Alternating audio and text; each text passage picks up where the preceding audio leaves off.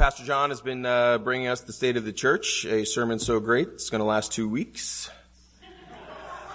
maybe five, maybe five. But uh, praise God that we don't just have a diagnosis, but He's provided us with a cure, and uh, we just have to take it, you know. So come on and share the word with us, brother, for that articulate time of announcement. It's not your fault we set you up. it's always something new, right? Good morning, saints. Morning. I always like to get close to you, even though you all like to get away from me. Here we are. Well, last week was the beginning of the state of the church, and um, I was. I always stress about these. I've told you that, right? Because I'm worried. I want to make sure that I'm speaking life. I got full assurance after last week that I spoke life. So today, guess what? It's time to speak death. No, I'm, it's the last thing I want to do, but it is time to address some of our brokenness. So, um, I was thinking about it as we were. Uh, so, it, several things I need to say. One, I always have in mind that people might be visiting, and so uh, I think of our sisters from the camp, and you came to hear some good Bible teaching today, oh, will you be disappointed? No, I'm kidding.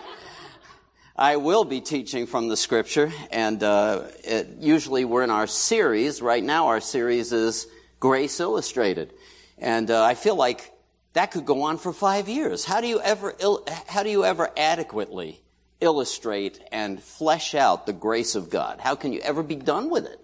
And uh, done understanding it and all the different aspects of it. This morning, as we were um, uh, getting ready to pray with the worship team, and one of the brothers who's been plowing through, anybody else plowing through the daily Bible?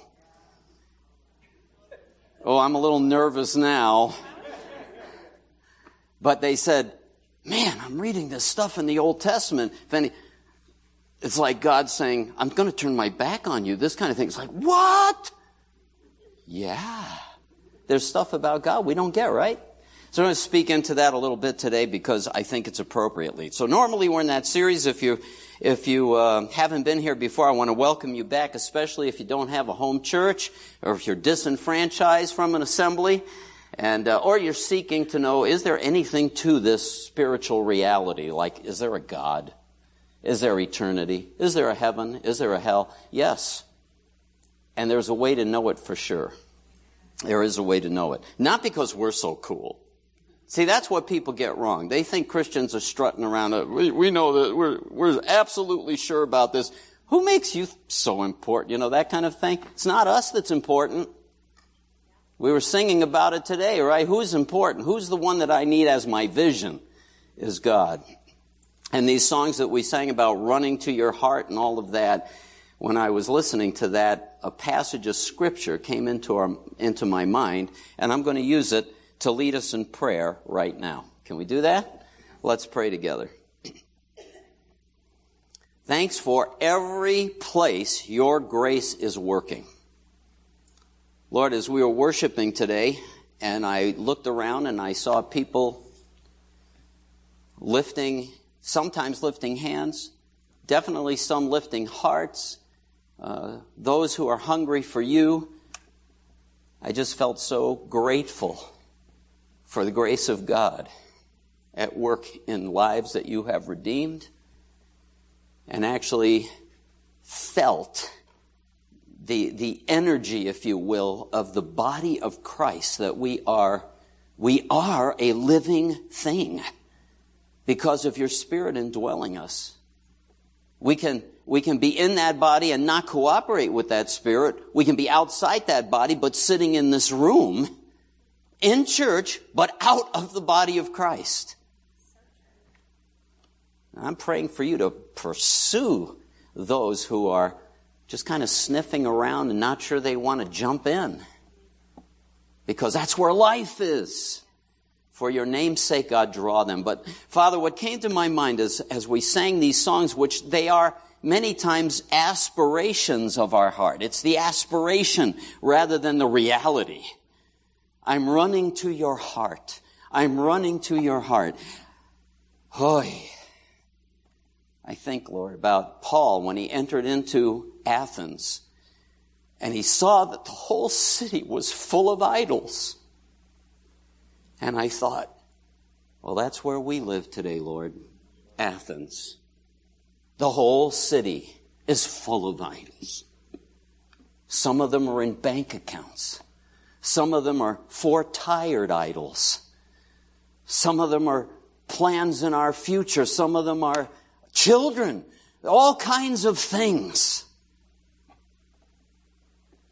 And so, God, we need help, grace to see you clearly, to have an experience somewhat like my brother Derek just prayed about, which happened to the great prophet Isaiah that one day out of the blue he saw the Lord lifted up and he fell on his face.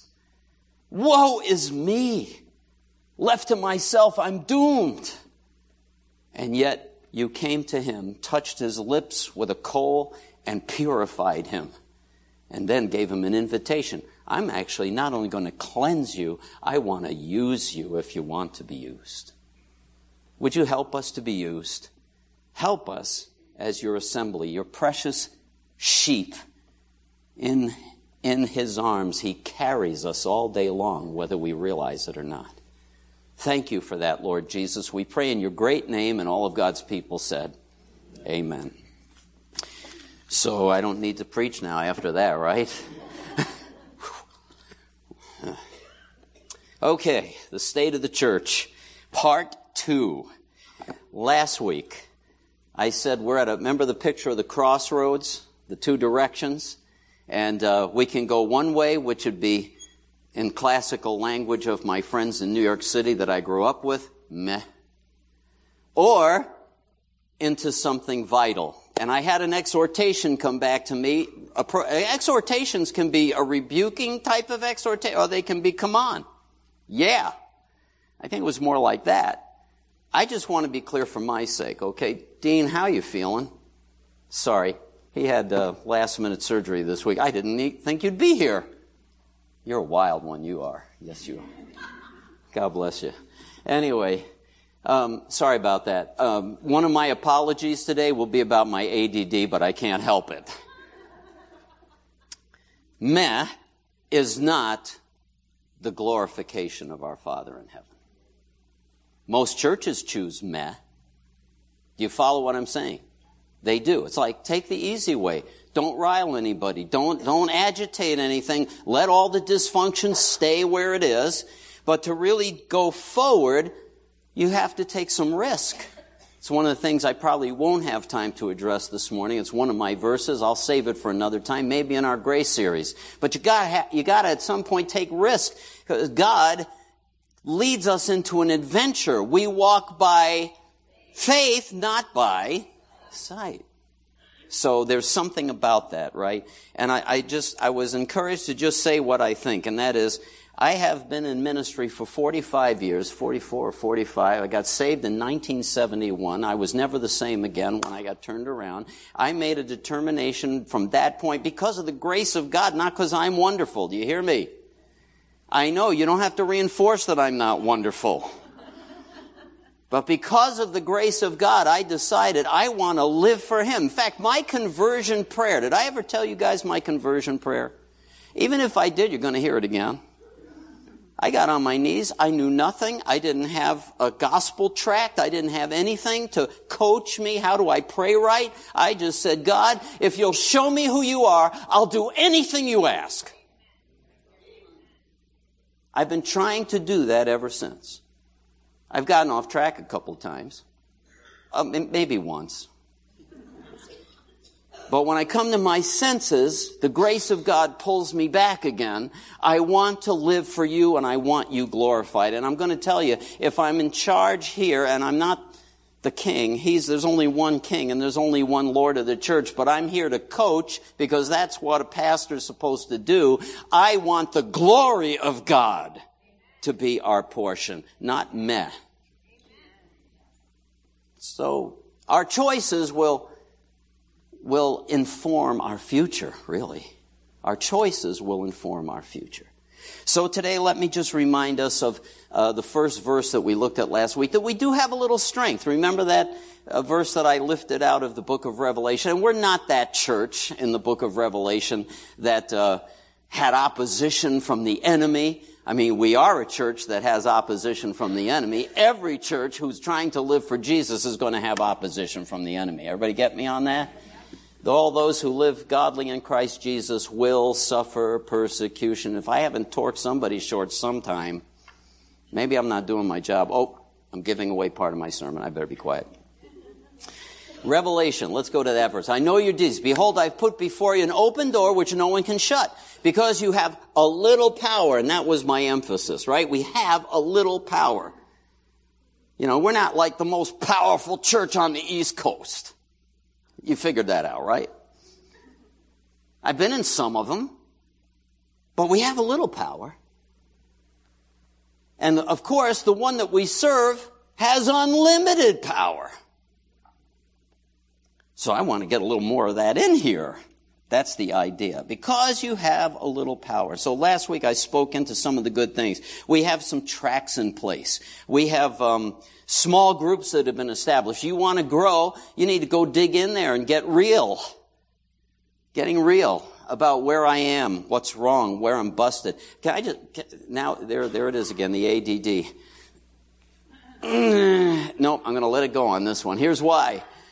I hate having the best, most edifying conversations I ever have behind closed doors with Christians who are experiencing transformation and the work of the Spirit. That should be all over the place here. So we have some small groups where we, we train some visitation teams. We need to move that forward. We can feel the atmosphere changing and we said, yay. And I challenged everybody about stepping up to serve, which my fine brother just reinforced a few moments ago. Can I say something about serving for a minute? Yes, I can. Thank you. And I should.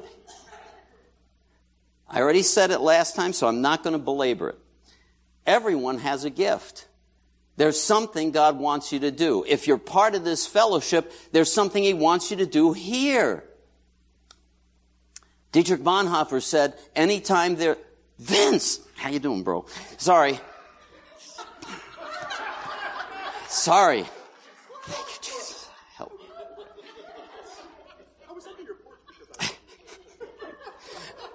You're going to get your turn. Just wait a minute. Where was I?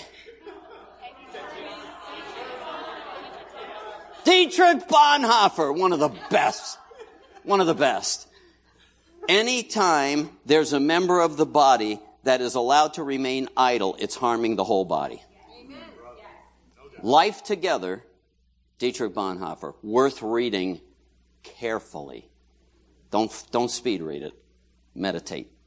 So, let me say this though. You may be new here. You may need some healing. Maybe you were in a church like our brother uh, Ryan back there. One of the reasons uh, he's such a blessing to me, he's jumped in with both feet and and uh, tries to help me look good, which is a major project. I mean, and when he came here, he had been used up in his last congregation, kind of chewed up, spat out, forgotten about, that kind of a thing. Is that all right that I put it that way? He says yes.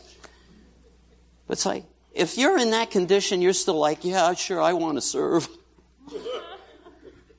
Take a rest. Sit, soak in, get healed up, talk to some spiritual counsel who can encourage you, heal you up, take some time. If you're doing that for five years, I may need to have a chat with you. Otherwise, then step up. So I'm probably the first pastor you'll ever encounter who says, this is my vision of serving in the church. We should be worshiping here, which not everybody takes seriously, every week. That's your duty before God to lift up and glorify the Master. It's your job. The world's watching. They figured you out. Doesn't mean anything to too many. Everybody get me? Not being subtle about that. All right. Second thing is, I have a gift, so there's something I should be participating in to help the ministry of the church go forward. I didn't say I should be doing 15 things. Our past generation, God bless them, they were the builders. They were the ones who made the church what it is in America, okay? In other words, they, they invested financially. They invested in facilities. They invested in training. They invested in seminaries. The reason we have any, we're still riding the coattails of that and we're running out of gas, friends. Because the next generation has not risen up to that. So the face of the church is going to change radically in the next 15 years. It just is. Places like this will start to erase. I'm just being blunt. What happened that was negative then, and you've heard this, I turned my back on the church because my parents were there every minute that door was open. That's not godly. It's a mistake. It's a mistake. So I may be the first pastor who might tell you and have told some of you, drop some of what you're doing. You'll get your turn.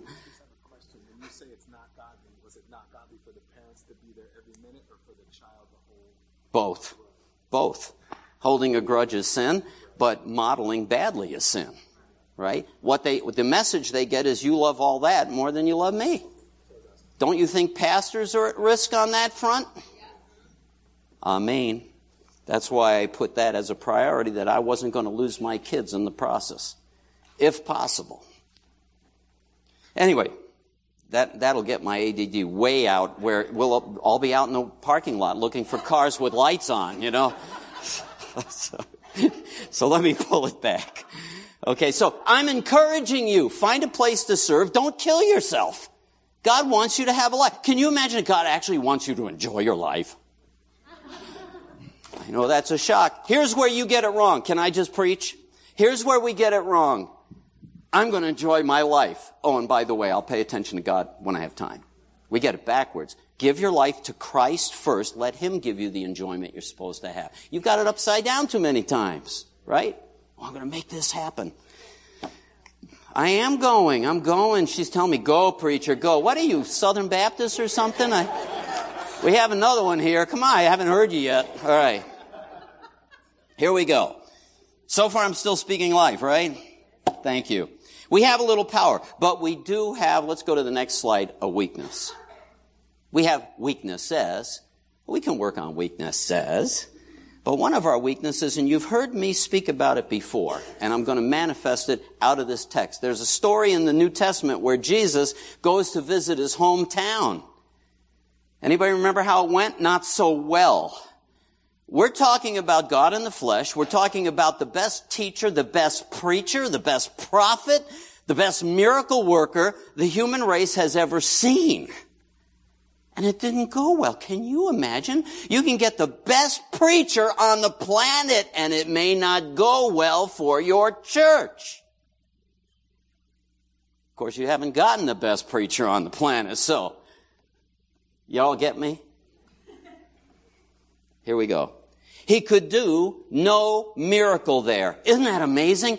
Jesus' hands were tied. He could do no miracle there except, I love this. He laid his hands on a few sick people and healed them. Like we'd be falling over, you know? Eh, just a couple of healings. No big deal, exactly. But he wondered. He was, Jesus was astounded. Astounded at the unbelief of his people.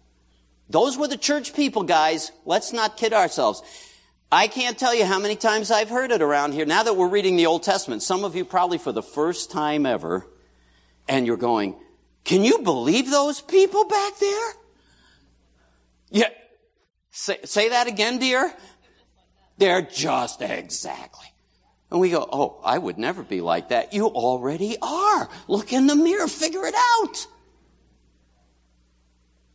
That's a classic mark. I, okay, it's a classic mark of Phariseeism. I'm not like that. Yow. Okay, I'm going to take a risk here. I'm Going to get a little transparent. Because I sense this at Harmony. I feel like Jesus' hands are a little bit tied up. He wonders at our unbelief. We're being held back. Unbelief? What are you talking about? Unbelief manifests itself in the following ways our fears, our obstinance. We act like there's no God that sees what we're doing. He doesn't see what we're posting on Facebook. Really? I'm astounded sometimes that people who are visible here post things. By the way, you know somebody ratted on you because I don't go on Facebook ever. I said if I ever did, I would quit the next Monday morning. I'd write a resignation. We are representing Jesus, the King of the universe. What, what you are saying. Wherever it is. Doesn't have to be on Facebook. He doesn't see us. Yes, he does. He's the living God. I have to answer to him first. He isn't worth worship. It isn't worth the stress, or let alone sacrifice, the stress of making something good happen. Fill in the blanks. So when I see this, now I'm going to let you inside my mind a little bit. And I told you I'm taking a risk. You know, I, I, visuals really work for me. I get these pictures all the time in my head. So here's a picture I get in my head. Everybody know what that is? That's your car. that's, that's my wife. My wife is saying that's my husband's car because I wait till the light comes on and, and she's, she says, isn't it, it's there now. And she's like, Oh, I'm glad you don't need to stop for gas. It's a sarcastic thing now. Can you imagine my lovely wife actually does have a sarcastic bone in her body? She says to me, huh? We do. Isn't she awesome? She's awesome, man. She keeps me straight. Yeah. My wife is awesome. She used to say about me when I'd say I don't have a sarcastic bone in my body. She said, you got hundreds of them, you know. I've been working on that. Anyway, so, this is my hope meter. It's not about gas. It's my hope meter. Now I want to speak life to you. One, it's about there now, which is awesome. Because when I first got here for the first two years, I was running on fumes. Why? Because I saw the level of unbelief, the, the lack of connection between how we're behaving and thinking and talking and what God wants for us. It's like He doesn't exist to us. It was exhausting. It was exhausting. So that's why I preached hard when I got here, because I came into a church where, those of you don't know this, six years ago or beyond, we had some really crisis moments here. Kind of blew the side of the ship out. We're in recovery. We're doing pretty good. I think we're off the emergency ward. I told you we're home going to therapy. All is well. We're on the right task as long as we keep on the path, as long as we keep our therapy up. We're not totally well. So, I feel like I want to be transparent and and uh, and kind of apologize for some things because I may have been misunderstood. But maybe the best way to go around that, dealing with hope. I just have to say, this last week I followed my brother Derek over to the uh, Walter Hoving School for Girls, right? Where he preached on hope. And it was awesome. Here's these people rescued out of drug addiction and all the wreckage that comes with that, and they are worshiping God and hoping in Him. And I was like, that was a good message. You ought to work for me. But there have been times that my hope meter has been low. Okay? So, I'm going to ask my brother Ted Youngs to come up because he shared something with me that I thought might be profitable for everybody to hear. So, and Michael's leaving town. Oh, oh, I didn't even think of that. You are.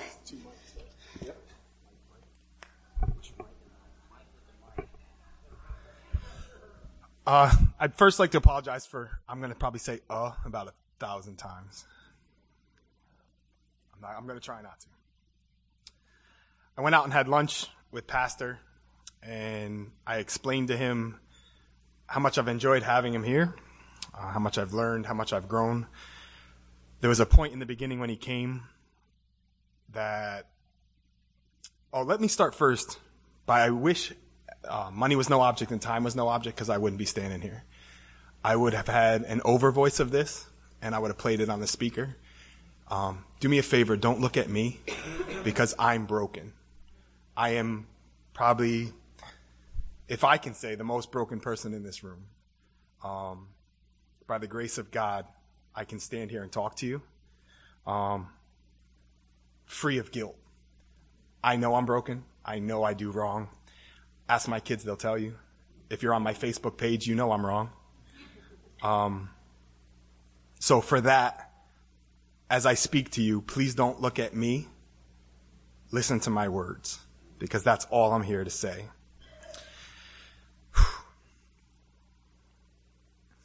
In the beginning, um, when my family, if I go too long, wave a watch and I'll stop. But um, I was in the seven year ago issue personally. Um, I'm not going to rehash it because we've done that. We left Harmony for about a year, yeah. And we went to Grace. Grace is a church of 3,500 or 4,000 people on an Easter weekend. I think that's what they said. I was a number. I was a spot. I was a chair. And that's what I needed to be. Pastor talked about it a couple weeks ago that um, people talk down about big churches or, you know, you don't have uh, the, the connectivity or, um, and, and that's what I needed at that time in my life. Um, I had been beaten up and broken and I was mad and upset and I was fighting with God and um, I, I, didn't want to hear it. Uh, Pastor Jared um, spoke to my heart. He fed me. Um, I'm going to get back to that. Remind me, please, if I don't. Um, being fed. My wife, after a year, said we really, we really need to go back to Harmony. Now, Pastor had been here, um, so we came back. Um, I know I'm the leader of my house, and I know I'm supposed to be the head of my household, but I submitted to my wife because her need to be here was so much stronger than my need to be there. So I said, all right, I'll go back. I wasn't thrilled with it. But I said, you know, for her, for my family, I'll do that. When I got back, uh, a couple sermons, I felt as though Pastor was yelling at me and talking down to me. And I didn't like it. No, it wasn't funny to me. I was mad. I'm like, who's this guy? He doesn't know me. Like, what's he, what's he doing yelling at me? And he gets passionate. He gets mad. I'm like, like, you don't know me, bro. Don't, don't talk to me that way. And you can ask her. We had talks on the way home. And I didn't like it. Because I felt like I'm not a person that likes to be talking down to. You want to talk with me? I'll talk with you all day. We want to have different discussions. Jay Luna can vouch for this, wherever Jay is. Um, we can have discussions about things we don't agree with all day. You start talking down to me, that just shuts me off.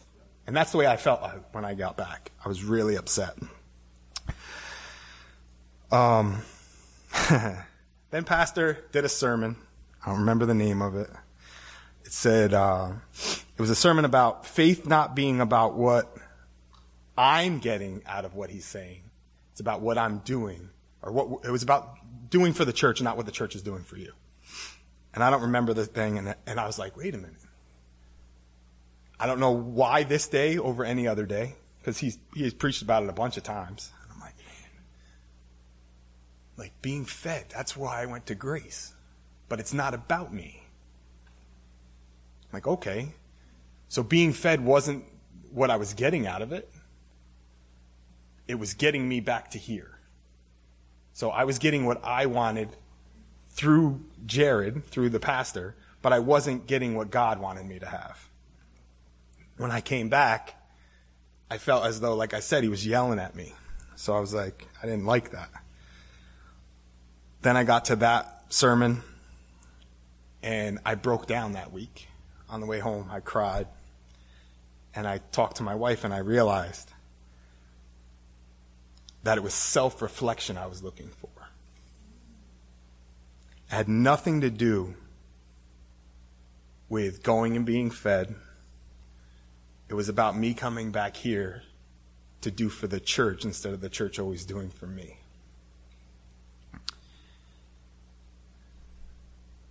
Quick side note April 1st is Easter. Anybody that's been here for a, a great amount of time knows I asked my wife to marry me on Easter singing a song. and the song was Stained Glass Masquerade. If you don't know the song, I encourage you to listen to it. The reason I ask you to listen to it is because at that point, I felt like I was the stained glass masquerade. I put a mask on when I walked through that door and sat down, and I was happy Teddy. Teddy's life is good. Teddy's life is great. Um, he has a great wife, you know, good family. Inside, I was dying. It was just decaying. But on the outside, I was good. I encourage everybody in this room to do the same thing. And this is where I'm talking about please don't look at me. Because I know I'm broken. I know there's a glass in front of me. But by the grace of God, I'm free of that. And I've been working on that since then. So the reason he asked me to come up with self reflection, I really, really, really encourage you. All those sermons that I felt like he was yelling at me at, I would sit at the end of, of church and go, man, there must be some really messed up people in my church because he keeps saying he's talking to people. Man, I got to pray for them. I got to pray for them. I got to pray for them. And I pray for them all week. I'm telling you, I would. I would, I would go home and every night, like I would, I, man, pastor was talking to that, oh, whoever that is. I, I hope, Lord, that you, you come down and touch their heart. Love them. Show them grace. Then I realized he's talking to me. It's a different prayer. It's a different prayer. So if you're one of those people that are sitting in the chair every week and get up and walk out the door and say, wow, there's some people that really need my prayer. Next time you look in the mirror, let that prayer be about you because he's probably talking to you. The only other thing I'm going to say is um, about, can I mention one thing about serving? Is that okay? One thing. Um, I wasn't serving. I was asked to come to Awana on a Wednesday night. I was totally out of my comfort zone. Totally. They put me in a classroom um, with uh, Beth Dockendorf, thank God. Um, a couple other people that were teachers. Oh my God. He put me in a place I needed to be because I would have been lost. And it wasn't for me. It wasn't for me. Awana wasn't for me. So uh, Terry Lucas came to me one night and goes, Hey, goes, Chris ain't going to be here tonight, and Dan's got a meeting. Jimmy's the only one in, in, in the gym. Can you go help Jimmy? And I said, so I guess. I said, in the back of my mind, I'm thinking anything's better than sitting in here. So I said, okay. I said, I'll go. Hey, I'm being honest. I'm being transparent. So I said, I'm going to the gym. Can I tell you, I got to the gym and fell in love with these kids in the gym. I have now taken on Awana. Um, I do the games for the kids. Uh, if anybody wants to come help me, you're more than welcome to, but you don't have to. Um, I mean that wholeheartedly. Um, the reason I say this is when I started there, I was scared. And by the support of a few people, um, I promised I wouldn't mention their names because they asked me not to. Um, I've gotten texts from them during the week about how awesome it is to pray, that they watch the kids pray in the middle of the gym after uh, games. If you aren't going to serve, be a support system. Let people know. Because I'm not looking for people to say, good job, Teddy, but it's sure easier to take time off from work. It's sure easier to get up when my kids are screaming and yelling and say, come on, I've got to go to Awana. When you know or you feel like you're doing or making a difference in people's lives. So, um, I encourage everybody to serve because it's awesome. And um, if you're uncomfortable, then you're right where you're supposed to be. Because at least that's where I was. So. Thank you, Pastor.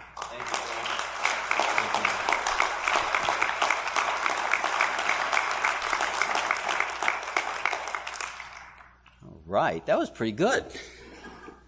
Oh, I don't want this one. Sorry, Mike. Oh. So, if you're out there, and boy, do I really hate this guy's guts, you may want to talk to Teddy and get a little clarification. I don't hate you. I love you guys. You know that? I really do. Really do. And, uh, and that's why I, it's me, it's me, it's who I am, the way I preach and all of that. I know I'm a little cranky and I know people sounded, thought I was cranky when I first got here, right? Yeah, they did. Now let me, let me just say something. I had about, I don't think it's more than eight people who really heard me cranking in this church. You hear what I'm saying? I had, I had to, somewhere along the line, you, everybody needs somebody they can talk to. Right? You need somebody. And uh, so there's a few people who heard me on my crankier days. When I wasn't exactly speaking life, you know, the love of Jesus wasn't like oozing out of me the way it was supposed to. I know that's hard for you to believe that I actually have days like that, but yes. Yes. And uh, so, for those of you who did, I want to thank you for being there, and I want to thank you for being confidential. I also want to apologize if any of my death speak made you think that being that way is normal or healthy. Because it isn't. And something started to change in my life over the three, four years. And I'm now four and a half years, and some, some kind of cosmic shift started happening in my own spirit. So that's why I can say to you that you don't have any doubt I love you. I want the best for us, which, what is the best? God. what He has in mind. And uh, He is not the one that is moved. Y'all understand that? He's not the one that is moved. We're the ones that tie Jesus' hands. He doesn't always act the way we want him to. He doesn't always answer prayer at the timing we want, Mike had said earlier. But he's good and his power is available. And so if any of that kind of death speak bled out on you, my apologies. Uh, I would ask your forgiveness. Somebody uh, said, You think you know everything. You're right about everything. I know I'm not right about everything. If that came across, I apologize. I am not right about everything. Does anybody remember the day I spoke about the Tappan Zee Bridge? Nope. Okay, then it doesn't matter. I don't have to apologize. I had it wrong. I take stuff like this seriously. If I quote information, I've been accused of quoting things wrong, and they're wrong. I'm like, no, I quoted it right. You just didn't. You, come talk to me if you think I'm wrong. I, I will not bite your head off. I know I'm ferocious behind the pulpit. I'm very nice normally, you know. a couple hours a week, I'm nice, you know. I, and I, I, said the Tappan Zee Bridge was named after a man named Tappan whose house was burned to the ground because he was an abolitionist. The facts about Tappan are correct. The bridge was named after a tribe. Just wanted to correct that because that matters to me. I would not go to my grave in peace if I didn't tell you that. So sometimes you make mistakes. My ADD makes me worse. I know that. Okay? But what I'm doing today is not about crankiness or death speak or anything. It's about where we need to grow. And what Teddy just said is critical mass. Our conversation at the dinner table went this way. He said, The minute I started examining myself, I started doing reflection, is when the light started coming on. Hello. That's the whole point. Let me show you a verse as far as us changing. We need to change individually. And one of the ways that we can is by learning the ministry of admonition. I've got an excellent tape by John Ortberg. I'm willing to share it. I got to get it back though. It's something we can all learn from, right? Don, you talked to me this last week. We were kicking that around. You know, how do you speak into somebody's life? And I gave him an example. Here's a way to ask a question. But look at this verse in Romans. Concerning you, my brethren, I myself also am convinced you yourselves are full of goodness, filled with all knowledge. This doesn't mean we've arrived. That's not what he's saying. You Roman Christians, there's nobody like you. That's not what he's saying. The goodness of God and the grace of God and the, the knowledge of God is available to the believer, and you are able also to what? Admonish one another.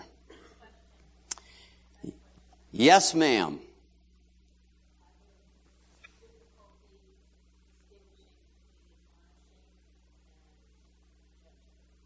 Oh, thank you. Okay, you started this, all right? I just want, I, I just want to be clear. You started what is about to happen. You just started. You guys ready? Okay. I'm gonna, I knew you were gonna ask that. This is one time I'm on the front end of this for a change. Judging Uh, let me just give you the quick. Judging is when all we're doing is thinking we're superior and we're criticizing the other person. That's judgment, right? Admonishment is exhorting and challenging when you are broken and there's something wrong and I want to speak life to you. When I'm admonishing or rebuking or coming alongside the word, what's the word uh, for the paraclete, the Holy Spirit? Um, our comforter. The word comfort is related to that. It's the word to comfort can mean get off your butt. Get going here. Quit wallowing in self-pity. I'm telling you, I've had enough of this. That can be admonishment. That can be loving rebuke. It can also be, hey, you can do this like we do to each other in a race, right? Come on, we can make it. We're going to make it to the end. It's that kind of thing. It's, there's a variety of dimensions of it, right? Phariseeism, which is the problem of our generation, all generations, right? Is I'm better than you. I would never be like you. And uh, you just think you're not as good as me. You're not doing it right, whatever it is. And even if I'm not that good, I still think you're worse. I'm just telling you, right? So, and I mean, it's not like there isn't a real world out there where we look at certain people, we say those people are bad people, you know, certain neighborhoods, you know, that's bad, bad section of town, whatever. We understand that, but that's talking about a different thing. It's not talking about who we are spiritually. So somebody sent me this, I won't mention any names, Gene, but, um, a, a blog off the, off the internet, which I don't spend a lot of time on the internet at all, actually, except when I need something guy named Matt Walsh. I don't know anything about him. I can't say whether he's good or bad, really, but this certainly rang a bell. Listen to this. Dear churches, if you aren't making people feel judged, you aren't doing your job. Listen to how quiet it just got. I'll tell you why it just got quiet because we are confused between being judgmental and being judged because the scripture says we need to judge ourselves so that God doesn't judge us. Hello? Okay, so here's what it says. I, am just going to read a little. It's kind of fun. He's talking about the bad state of the church. He says, I certainly blame the church and church leaders for much of this, but I can't blame them entirely. Individual Christians are at fault for their own ignorance and apostasy. Apostasy means the falling of falling away from the faith. Brothers and sisters, when we have churches all over the landscape that don't believe Jesus rose from the dead, that don't believe the Word of God is true, that don't believe there are absolutes, right and wrong, which there are, we don't always know all the details, but there are right and wrong absolutes. Who did I just hear say, say to me that thing about? Was it you? Uh, you know, if you say, someone says to you, there's a, there are no absolutes the question to respond with is, are you absolutely sure about that? Because if you are absolutely sure about that, you just contradicted yourself. Hello. We, we, we think deeply about these issues, do we not? No, we don't. Christians are at fault for their own ignorance and apostasy. They don't know what their religion teaches because they're too lazy to investigate their own belief system.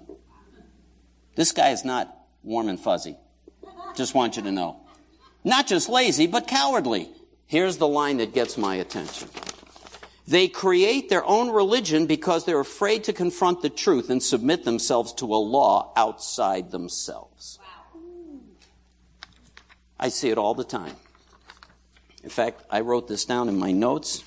I may have to close pretty soon, so let me just read it. The days I dream of retirement are the days that I recall how exhausted, how exhausted I am trying to convince Christians to obey the book they say they believe.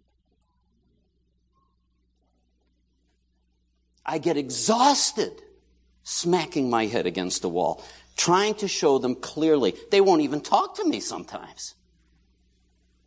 Just look at what it says. Then you decide. I don't hate you. Just let me tell you what it says. Do you believe God loves you? Yes.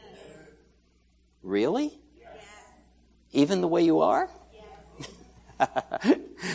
That's not a trick question. He does love us. He doesn't like everything about us. There's things that have to change. My job is not to make you happy. That's not what I'm here for. My job is to help you become holy. So this, this, this stinking article you sent me convicted me. She's waving at me. Fine, we'll talk later. Anyway, I'm kidding you. It's cowardice on the part of churches and their leaders that they don't force their flocks to confront the truth. There are strikingly few, even though a majority Christian nation, which by the way, that, we, just leave politics out of it. There are strikingly few Christian leaders who are willing to stand up and offer some clarity and direction to the legions, get this, legions of lost sheep bumbling around and casually apostatizing. All we hear is the same refrain as millions of Christians slide smiling into hell. Did you hear what he said? Smiling into hell. We must not judge. We cannot allow these precious sensitive souls to feel uncomfortable. We must be welcoming and inclusive and tolerant. We must accompany them. I'm lost. Get, Listen, accompany, include me in what? Include me, accompany me where? If I'm lost and moments away from walking over a cliff, I'd much prefer that you point me in the right direction than accompany me over the edge and welcome me to my demise and see that I am included at the morgue. That is all very polite, I guess. But your pleasant manners won't be much help to me when I'm a pancake. And what if I'm very lost? And this is what I was talking about that exhausts me. What if I'm distracted in my wandering and obstinate and arrogant and unable to hear or unwilling to listen to your gentle reminders and subtle nudges? Well, then maybe you'll have to shout. Maybe you'll have to get uh, in my face a little. I'm so glad people did get in my face. I think of the guy struggling with same sex attraction and all of that, whose parents held the line. When they say, you, you need to validate me, and they said, We can't validate. It's a lie. It's not true. And later, when repentance became their gift, thank God for the gift of repentance, they had to come back to their parents and say, Thank you for not bending the rules to make me happy. Thank you. You've got to keep the end in sight, friends. You have to. And this is why we have issues, is because of our unbelief. We don't think these stark raving realities are true. One day we will stand before the Master.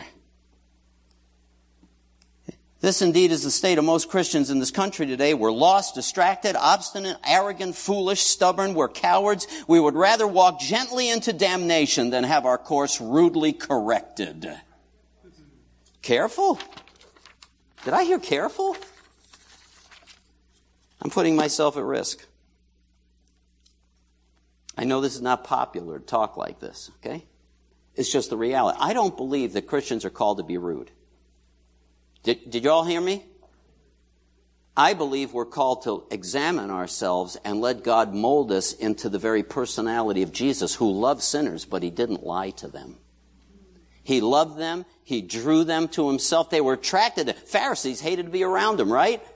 Publicans and sinners, prostitutes, whatever. There was something winsome about him because he was telling them about a God who loves them and wants to rescue them from their dead end existence. And that's the way we ought to be. We are capable of admonishing one another. Harmony, your history, does not do a whole lot of that at all. I'm just telling you what I see. Bad behavior has been tolerated far too long. Let me tell you about an encounter I had, and some of you may know who it is. I'm not going to say. But I was interacting with a brethren, so you don't even know whether it's a girl or a boy, a brethren who has very opposite views of some of your views. And I was taught, because God has some clear views about life, about gender, about right and wrong, morals, the, the, the, the condition of immigrants and the poor. Did you know God has opinions about that stuff? And we don't always get it right. And so sometimes we're in disagreement. This person was probably mostly in disagreement with me. We had this wonderful kind of like, who was Teddy? You were talking about talking to Jay. Same thing. I love interacting with Jay. That, that kind of a dialogue. What about this side? Have you thought about that side? And we're having that dialogue. I held my ground. I know I'm correct on that because the Bible says so. And it's not because we ignorantly believe the Bible. It's because there's reasons to believe the Bible. And at the end of the conversation, that brethren said to me, this has been such a pleasure. It's the first time I've had a conversation in this church about these things without somebody screaming at me. To which I had to say, I humbly apologize on behalf of my church. No wonder my hope meter is low. No wonder I'm embarrassed sometimes. And I'm not the only one. I was having a wonderful meeting with some of our sisters one day, and a sister came clean and said, I don't want to invite people here. That's changing, by the way. I need to make it clear. it did change, right? It did change. But uh, Mr. Rainer, you know that pain in the neck Rainer? He's always writing things and aggravating us and stuff. He's got one in here. So where is it? Come on. There it is. People aren't going to invite someone to their church when they're secretly aren't excited about going themselves. Duh. I want to go to church today, but I may run into so and so. Yikes! hey, why don't we start admonishing one another? Grow up in Christ. We should be able to have adult disagreements and still love each other. And when you all see the light, you'll know that I'm right about everything.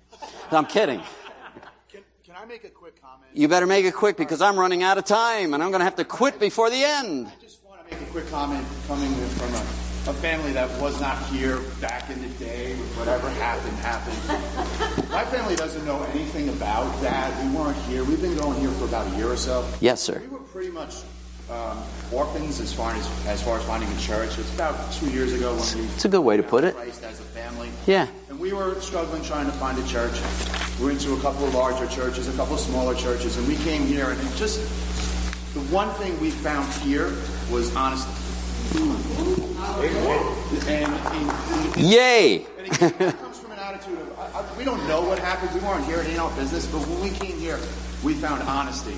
And, and yeah, every once in a while, I feel like I'm being admonished. Um, you know, I'll, I'll, I'll challenge you position of most broken person in the church.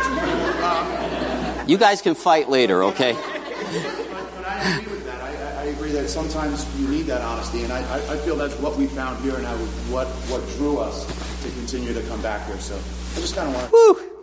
Hey, you, thank you. You heard me last week. We're making progress, right? Amen.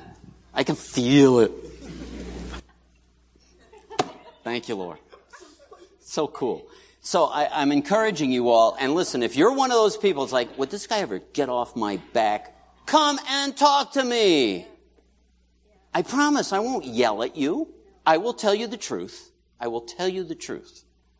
Okay. I'll tell you what it says. I'll tell you when I'm not, nobody is totally sure what this verse of scripture really means. Nobody's totally sure. These verses over here, everyone's sure. There's nothing to do. Anyone who believes the book knows that this is what it says. I'll be straight up with you. I don't know about that. I do know this. Here's my opinion about that. You may be wise to listen to my opinion, but you don't have to. Okay? Does that make sense? I mean, I'll just try to come clean. So I'm trying to move us ahead. There are areas we need to work on. One of the prescriptions was to look outside and, and emphasize outreach, not reaching into other people's churches and dragging their saints over here. That's not what we want to do. Those of you who are doing that, stop doing that. Just saying straight up. It's reaching lost people. And we need some power here. We need some power from the Holy Spirit. I was going to read something from Finney, but I'm going to hold it when I do my Grace Illustrated sermon called Reviving Grace. Woo, won't that be fun? Revival Grace. Everybody wants a revival, right? No, not really. No, not really. But let me close with this. A while back, I pulled up one of Rainer's comments, right? Four commitments every church member must make. I'm going to close with this. Here they are. Everybody remember this? I will wake up to reality.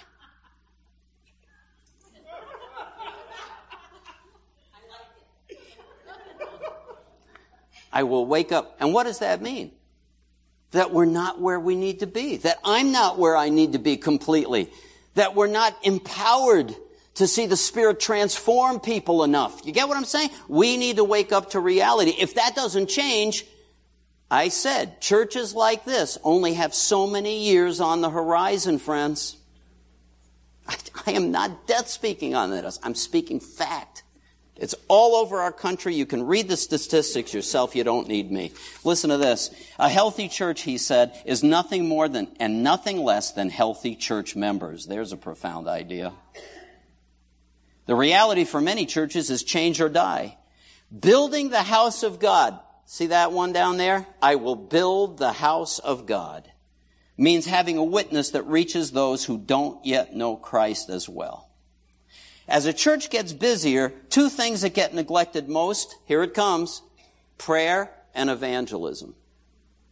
Prayer and evangelism. I've got a, re- everybody knows I got a problem. You know when the next prayer meeting is scheduled for? Oh, football of God. Anyway, don't know what we'll do. I'll be here probably. Anyway, I'm not judging anybody on that one. I mean, holy cow. I mean, you already bought all that, oh, you bought all the stuff. What are you going to do? Okay. You can tailgate right here if you want. Yeah, just, we'll open the side door. We'll pray and eat, pray and eat, pray and eat. Okay. I will wake up to reality. Every member of the body needs to be connected to the head. I will seek God, not my preferences. I will believe God can overcome all obstacles. And I told you when I read that the first time a year ago, I'm saying it again. You need to pray with me on that because that is a trust issue. I need some help. Believe God can overcome all obstacles, and I will build the house of God. I'll share another time the answer he gives to the churches who will prevail, who will break out in the year 2018, what they did in order to break out because it's part of the direction we need to go on. There, that wasn't too bad, was it? You all get it? Here's what we need to be. Every one of us, every one of us who really loves Jesus, repentance is part of the normal Christian life. I'm open to the Holy Spirit speaking to me so that I recognize, oh, I've been doing that wrong. Oh, I made a mistake. I made a bad I made a bad vow. I promised myself I would never do that. Maybe you shouldn't have made that promise. Maybe God can forgive you. What do you think? Yes, He can. Holy mackerel. Grace illustrated. Amen? All right, I'm going to close this out. Um, one of these days, I'm going to have to give an altar call. Who wants to build a house of God? Who wants to build a house of God? Let's stand together. The men that have been invited to a special meeting, it's downstairs. That's where we'll, we'll eat and meet. I'll keep you only one hour and uh, the rest will be history. Let's pray together. God, thank you for the body of Christ. Thank you for my brothers and sisters. Thank you that they love me and forgive me for being so bent up and broken. And thank you that we can forgive each other for being bent up and broken. And help us to love one another when we're bent up and broken. Wean out from us any thought that says, boy, those people in the Old Testament, what a mess. Boy, I'm glad I'm not like that.